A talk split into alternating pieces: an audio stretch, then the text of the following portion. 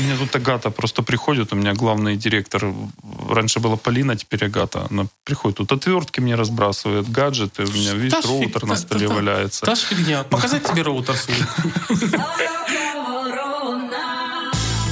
Сорока Ворона. Развлекательное техношоу. Потрещим о технике. Привет, друзья! В нашей виртуальной студии, как всегда, Технослав Бергамот, Привет, привет. Виталий Бондарь, это я, и Полина Булгакова, которая отсутствует и помогает нам записывать эм, Виртуально. В этом выпуске мы будем говорить об этом. В Украине стал официально продаваться самый популярный электромобиль в стране. И об этом тоже. Два популярных фитнес-браслета. Ну как же без этого? Бесплатных 50 телеканалов. О, это будет битва двух... э, Якадзун. Они э, немножко из другого региона Азии, но... Не, ну почему? По, весовой категории, кстати, фитнес-браслет Mi Band это самый популярный фитнес-браслет в мире. Э, Благодаря нему Xiaomi сейчас производитель номер один носимых устройств. И Fitbit они зарулили еще, по-моему, пару лет назад. Потом его купил Google. И теперь его успешно банкротят, потому что он нафиг теперь никому не нужен, а инженеров Google уже купил. Это был одновременно экскурс в историю и аналитика с предсказаниями И будущего. прогноз на будущее.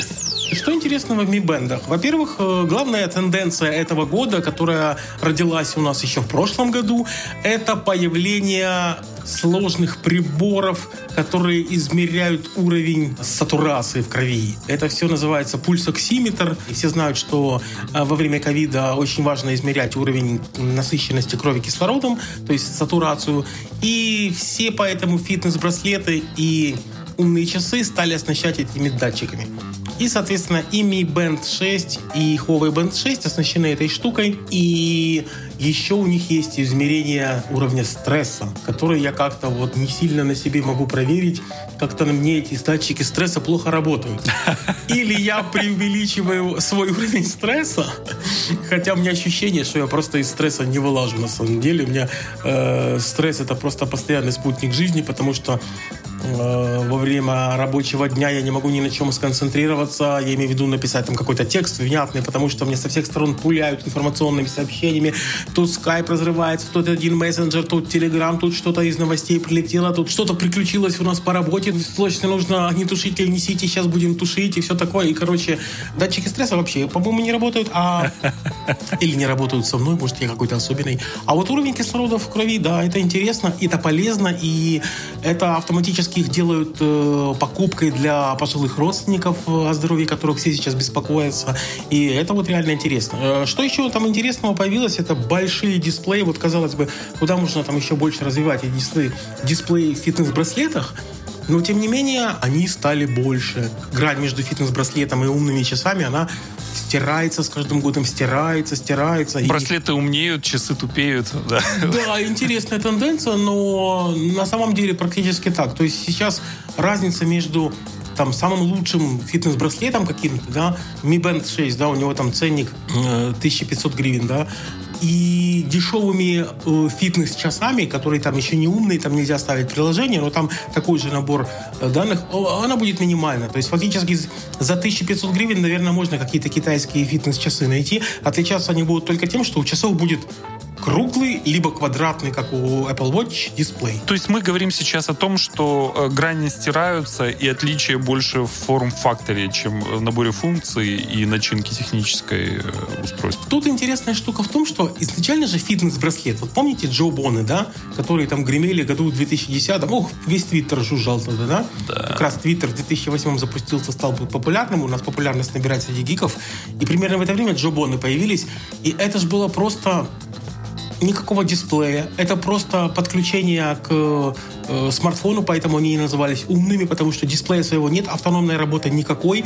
И тебе для того, чтобы понять, что эта штука делает, она хоть живая там, а- или она уже разрядилась, или что там с ней происходит вообще, нужно было подключать ее к смартфону. А вспомни гиперпопулярный э, Xiaomi, самый первый, да, Mi Band, собственно. Он тоже был без дисплея, там был светодиод, и была мега удобная штука. Три светодиода было там.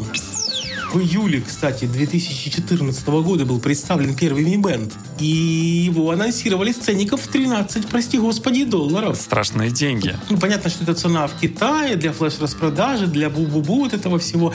Но, по-моему, когда у нас появился, где-то вот под двадцатку уже к финалу своей жизненного цикла своего стоил.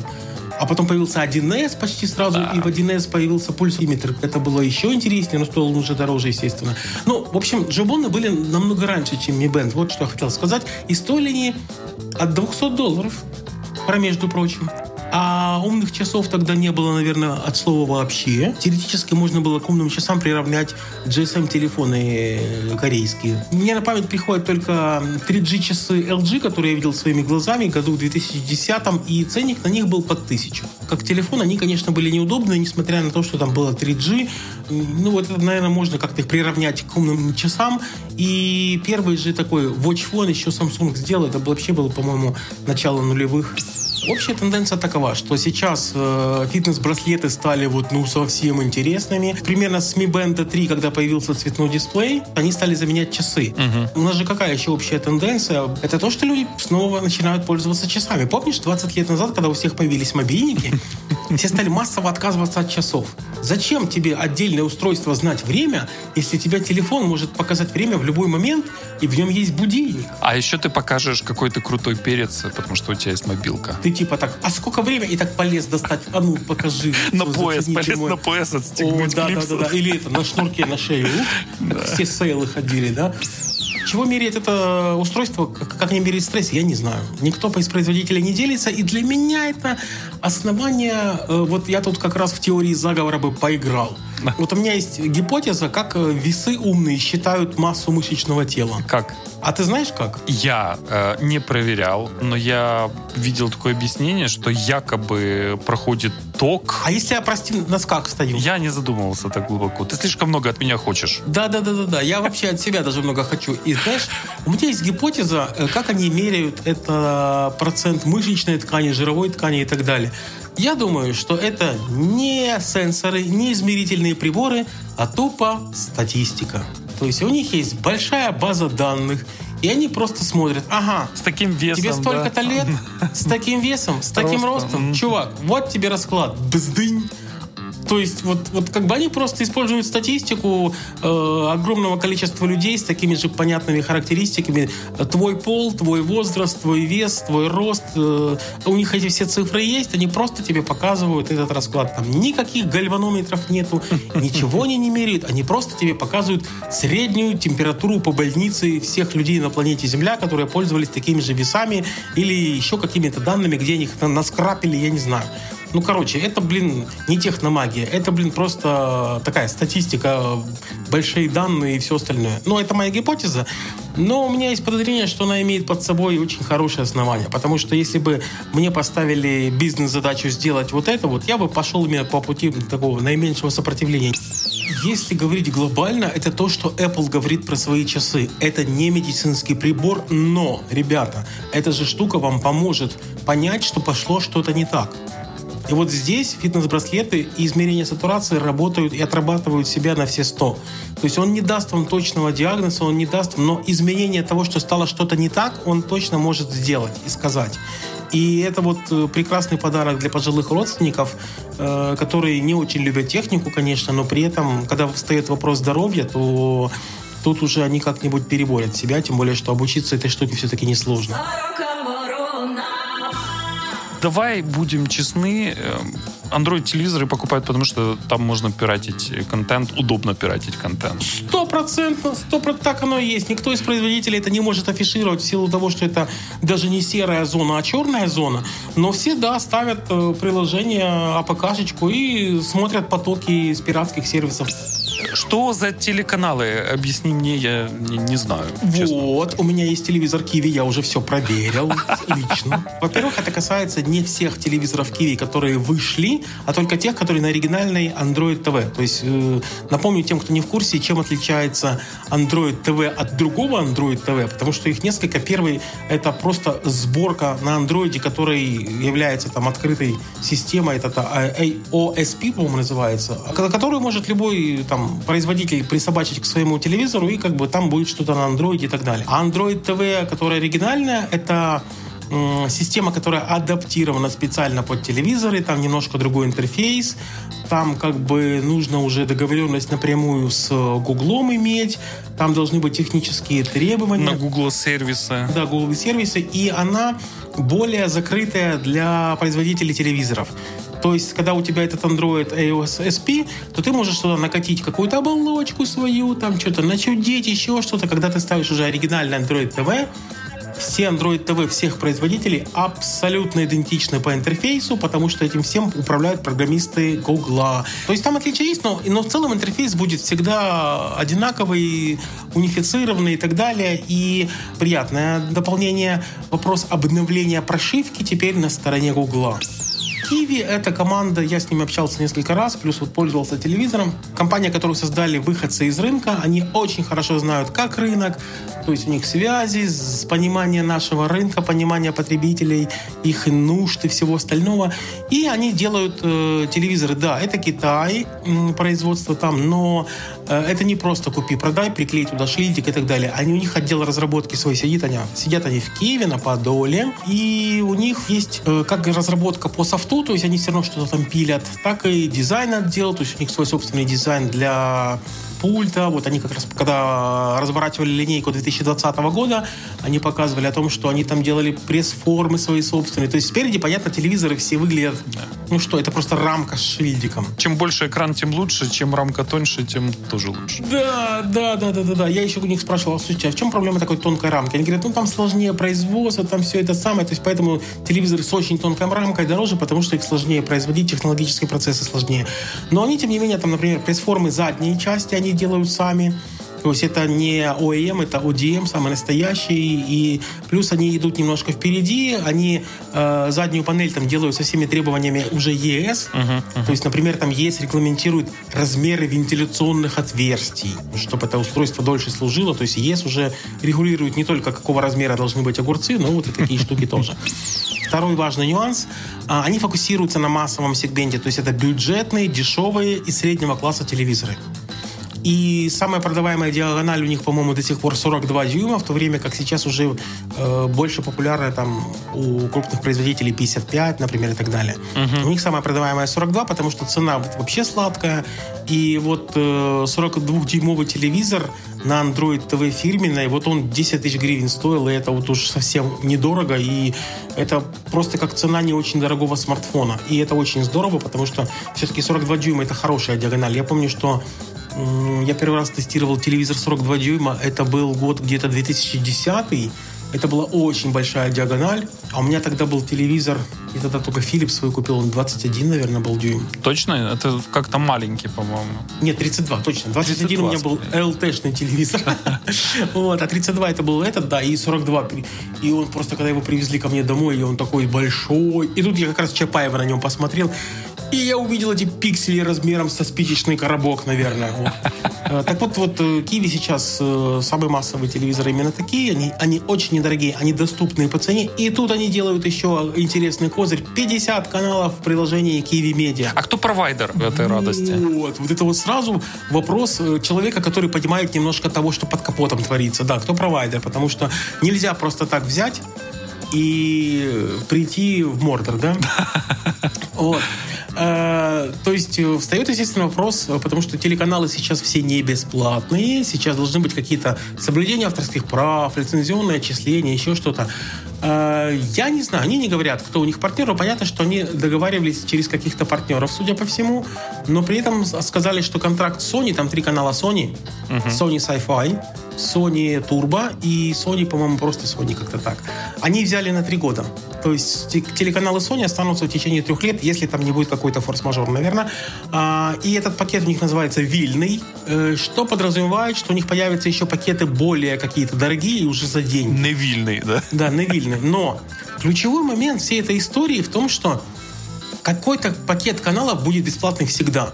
Я считаю, что это шаг просто по своим э, возможностям для тектонических сдвигов, как стартап уровня монобанка в финтехе. Почему э, нам так нравятся все эти финтех-стартапы, тот же монобанк и все эти необанки и так далее? Потому что они очень сильно облегчают наши финансовые возможности. То есть, условно говоря, они тоже все в какой-то немножко серой зоне.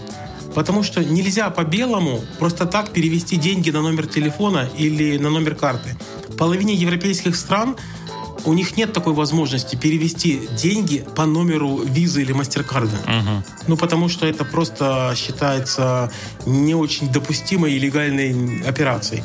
Поэтому Монобанк там что-то или Приват, они намутили кучу таких в серой зоне схем, при которых это можно делать. Прелесть ситуации, к счастью для Киви, то, что этот ход быстро воспроизвести конкуренты физически не смогут. Слушай, ну LG, э, да, вот, да, у них была такая э, услуга, я не знаю, она сейчас... LG Channels есть и сейчас, да. Да, да. Там что-то такое есть, но там что-то немножко И, не по-моему, если не ошибаюсь, там или OLTV, или Megogo стоит Да и у этим. то же самое. Я уверен, что либо LTV, либо Megago тут без агрегатора не обойтись, потому что А запись каналов тоже есть, да? запись каналов есть, да. Доступ откатить мне на несколько дней назад каналы можно. Ох, это классно, это так удобно. Это, это вообще моя любимая функция. Я э, этот самый Viasat History так обожаю. Да, смотреть. о, Viasat History, чудесный канал. О, да. я просто, я столько сериалов британских по истории пересмотрел, это просто кайф. В общем, смысл в том, что у LG, да, что-то такое есть, но там не 50 каналов точно, и там главная цель перевести на платный пакет. Да, Ну, да. то есть, и у Samsung тоже что-то подобное должно было быть, но, в общем, все, все сложно.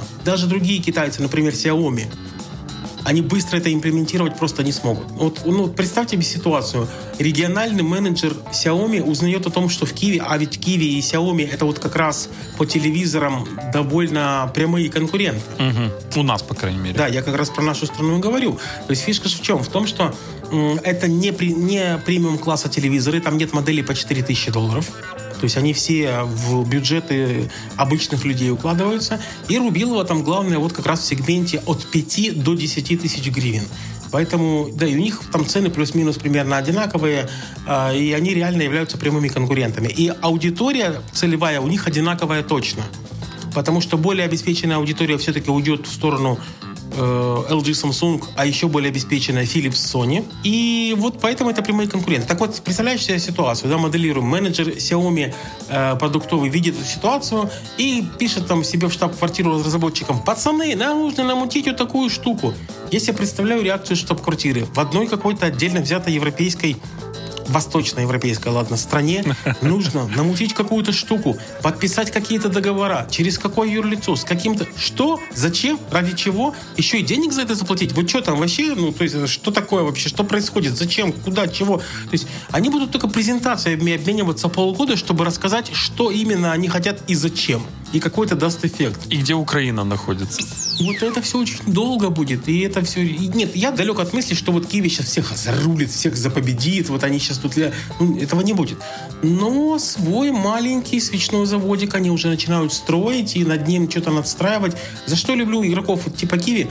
Они очень юркие, очень э, гибкие, и они постоянно что-то делают, что-то придумывают, и это очень здорово само по себе. И здорово, что это стартап сугубо украинский, то есть он здесь. Это как Мегаго. Она-то есть в других странах, но их центр силы — это Киев.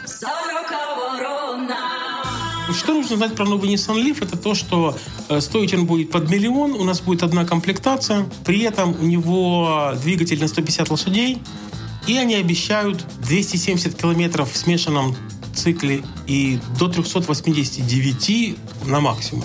По трассе. Ну, применительно к городу это означает, что где-то раз в неделю его нужно будет заряжать, если ты ездишь там на работу и обратно. И по дороге там еще раз в неделю в кинотеатр и в магазин. Но там не учитывается подогрев сидений, кондиционер, музычка и все как, как обычно. Я же говорю, по факту э, в городе, если ты ездишь просто на работу, и плюс еще там два раза в неделю в магазин, и раз в неделю там в зоопарк или э, торговый центр, большой кинотеатр, то это вот как раз раз в неделю заряжать.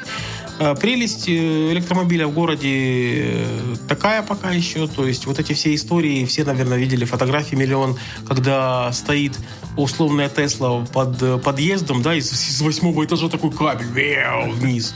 И они его заряжают через розетку, блин. Ну, э, э, зарядок электрических на паркингах стало в последнее время больше. Это больше? Правда. Вот у меня в моем городе маленьком, 30 тысяч населения, уже есть э, возле торгового центра есть зарядка одна. И там... А потому что нормативы новые. Если ты строишь э, торговый центр с новым паркингом, то там обязано быть не меньше такого-то количества паркомест уже с электрозарядками.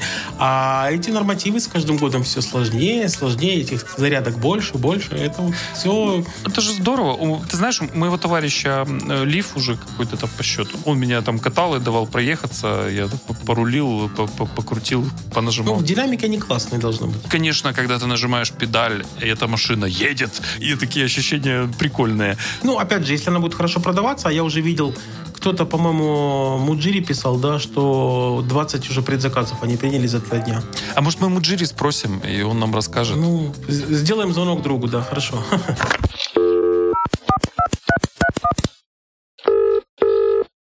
Привет, я Евгений Муджири, основатель первого электромобильного блога в Украине автогик.com.ua.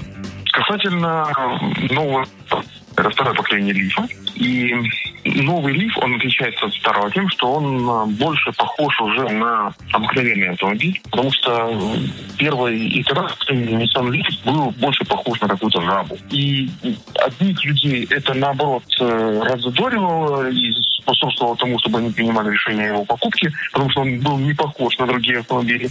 Других это, наоборот, отталкивало, и первый Nissan Leaf, он, несмотря на противоречивость внешнего вида, он все равно стал самым популярным в мире электромобилем. У нас он э, стал популярным по одной простой причине. Он был, во-первых, бэушным. К нам его везли чаще всего битками из Штатов и здесь восстанавливались. Но прежние Nissan Leaf, они же, вот мы же говорим, что они как жабки, да, как лягушки. Их покупали либо те, кому особо далеко ездить не нужно, потому что там запас хода 150 километров на одном заряде.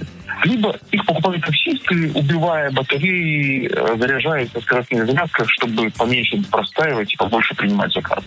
Новый Nissan Leaf, он позволяет проехать больше, э, больше, чем в два раза. Там, по 368 километров у него запас э, хода на одном заряде.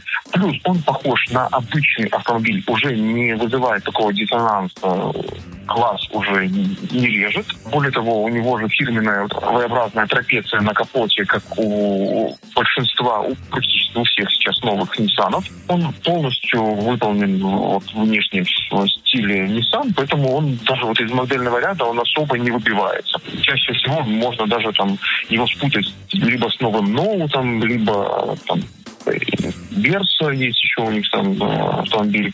Но при этом он обладает очень крутыми характеристиками, как для электромобиля, особенно в топовой комплектации, которая у нас продается. А, поэтому он там напичкан по самое не могу.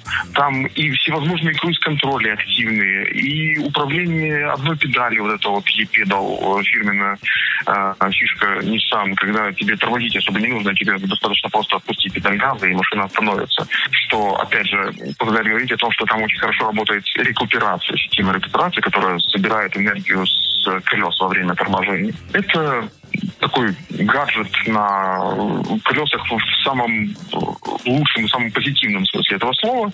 Да, он стоит миллион, но те фишки, которыми он обладает, я думаю, что, наверное, стоит того, потому что не все бензиновые собратья и конкуренты могут похвастаться таким набором дополнительных э, функций э, помощников водителю, которыми обладает этот новый. А, по предзаказам, да, за два дня э, Nissan получил больше 20 заказов на электромобиль официальный, а, при том, что все говорили, что вот за миллион он никому не нужен, оказалось, что нужен.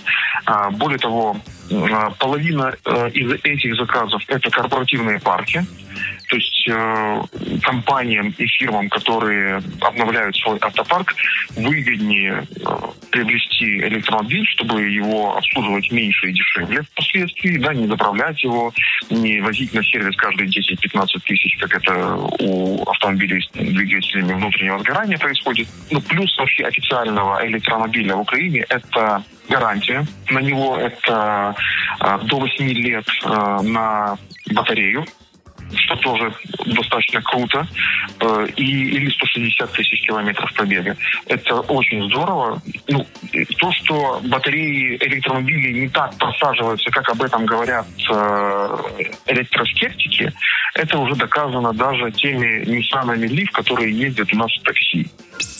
Ну, в общем, э, на самом деле, вот я уверен, что для э, частного дома покупка электромобиля – это реально уже выгодная история уже сегодня. С ночным тарифом электричества. А если сейчас строится новый дом и частный, то они все уже строятся с солнечными панелями, с инверторами, с кучей всяких вещей. Э, я вам даже скажу больше. Если вы живете, ну, совсем в глухом селе, и вам не до покупки электромобиля, купите электрический мотоцикл электрический мотоцикл для села – это же сказка. Вот у него там запас хода сколько? 60 километров, но, блин, зачем там больше? Наибольшее количество моделей электромашин в стране у нас – это Nissan Leaf. Но при этом официально он не продавался. Это очень хорошо в том смысле, что э, для Nissan Украина уже выглядит как какой-то более-менее цивилизованный рынок, наверное. Или они поняли, что надо попробовать, или что он созрел, не знаю. Но, в общем, 20 машин предзаказали уже в первые дни. И это говорит о том, что он востребован, несмотря на его ценник, да. Электромобили официально продаются, новые появляются, и это самая хорошая новость об электромобилях вот э, за последний год, наверное. Сегодня «Сороковую ровно» для вас вели Технослав Бергамот. Это я. Виталий Бондарь. Надеюсь, вам было интересно. До встречи, друзья. Счастливо. Подписывайтесь на подкаст на сороковорона.ком, чтобы не пропустить следующий выпуск.